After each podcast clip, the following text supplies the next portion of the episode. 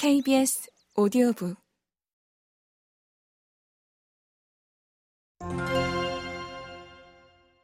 모두가 모른 척한 비극. 사실 소련 정부에게 우크라이나는 눈에 거슬리지만 결코 포기할 수 없는 나라였다.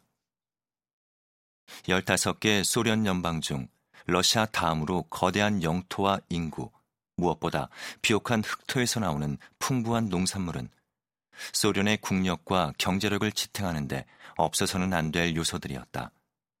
그러나 한편으로 우크라이나는 역사적으로 늘 고분고분하지 않은 골칫덩어리였다.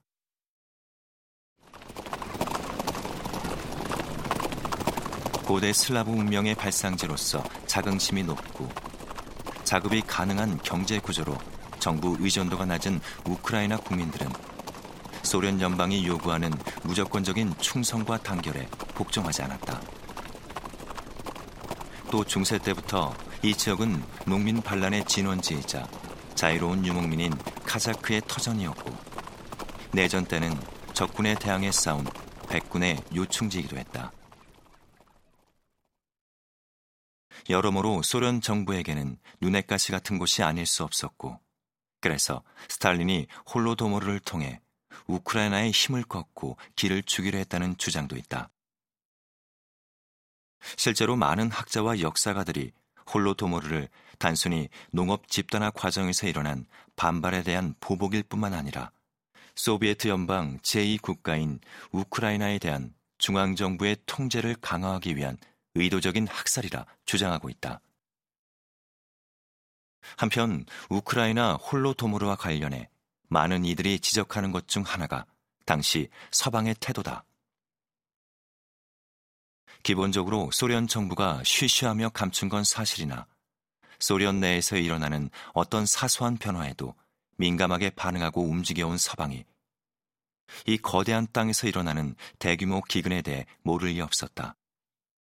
하지만 당시 서방 세계 역시 대공황으로 혼돈과 불안을 겪고 있던 터라 남의 비극에 눈 돌릴 틈이 없었다. 게다가 미국과 소련이 미묘하게 힘의 균형을 맞춰가는 시기다 보니 서로 조심스레 눈치를 볼 수밖에 없었고 그렇게 모두가 애써 모른 척하며 우크라이나의 비극을 방치하는 결과가 만들어진 것이다.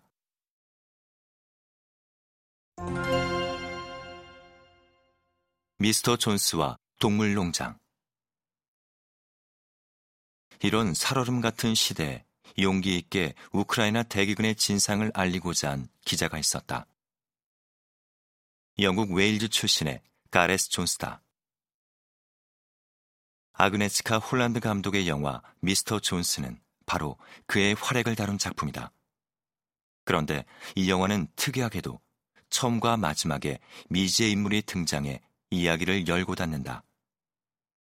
화면을 등지고 앉아 타자기를 치고 있는 이 인물이 누구인지는 마지막에 가서야 밝혀지지만 그의 첫 내레이션을 듣는 순간 그가 곧 동물농장의 작가 조지 오웰임을 눈치챌 수 있다. 그날 밤 농장의 존스 씨는 닭장문을 닫았으나 영화는 자신의 1945년작 동물농장을 집필하면서 첫 문장을 읽는 오웰의 내레이션으로 시작한다. 첫 장면을 통해 감독은 제목 미스터 존스에 담긴 이중적 의미를 드러낸다. 동물 농장 속 인물인 존스 씨, 미스터 존스를 첫 내레이션에 언급함으로써 앞으로 동물 농장 이야기가 현실에서 펼쳐질 것을 예고하는 한편 유일하게 홀로 도모르의 진실을 밝힌 기자 가레스 존스의 이름 또한 기억하고자 하는 것이다.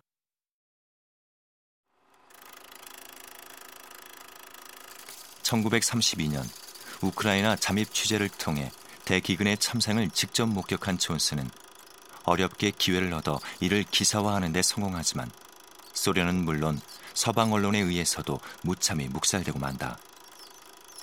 특히 당시 뉴욕타임즈의 모스크바 특파원이자 가장 영향력 있는 서구 언론인이었던 월터 듀란티는 존스의 기사는 사실이 아니며 상상력으로 쓴 과장이라고 일축했다. 이로 인해 훗날 듀란티의 퓰리처상 수상을 박탈해야 한다는 의견도 일었으나 아무 일도 일어나지 않았다. 몇 년 뒤 존스는 중국 내몽고에서 취재하던 중 강도단에게 살해당했는데 여러 정황상 그의 죽음에 소련 비밀 경찰이 개입되었다는 의혹이 끊이지 않고 있다.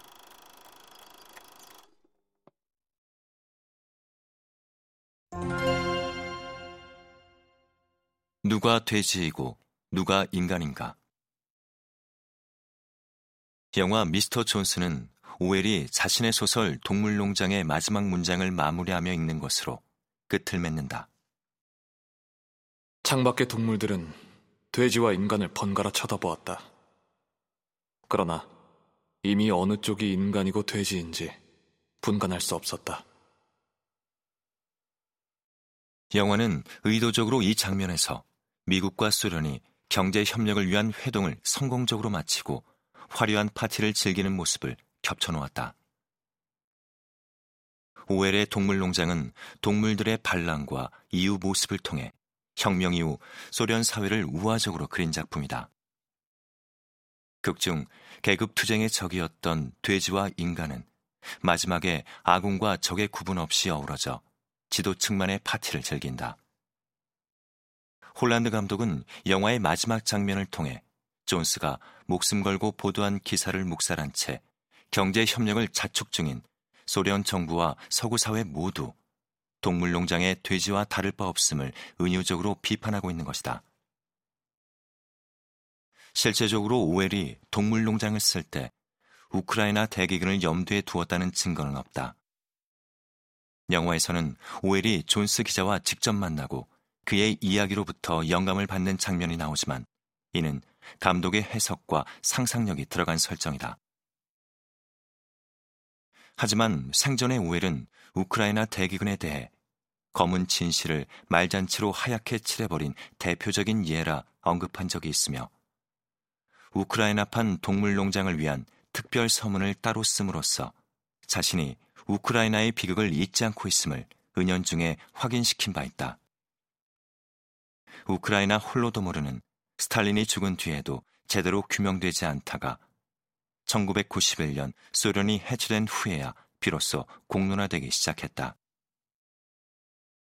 우크라이나 정부는 홀로도모로 희생자를 추모하는 국가 기념일을 제정하고 이를 제노사이드, 민족 대학살로 규정할 것을 유엔에 요청하는 등 다방면으로 노력하고 있다. 하지만 아직까지 국제기구를 통한 공식적인 인정은 받지 못한 상태다. 이처럼 실제 현실에서 진실은 여전히 제대로 알려지지 못하고 있으나 조지 오웰의 이야기와 아그네츠카 홀란드의 영화는 전 세계 수많은 이들에게 비판적인 문제의식과 각성을 던지고 있다. 그런 면에서 새삼 이야기의 힘과 생명력, 그리고 잊어서는 안 될 것들을 기억하는 사람들의 의미에 대해 다시 한번 생각해 보게 된다.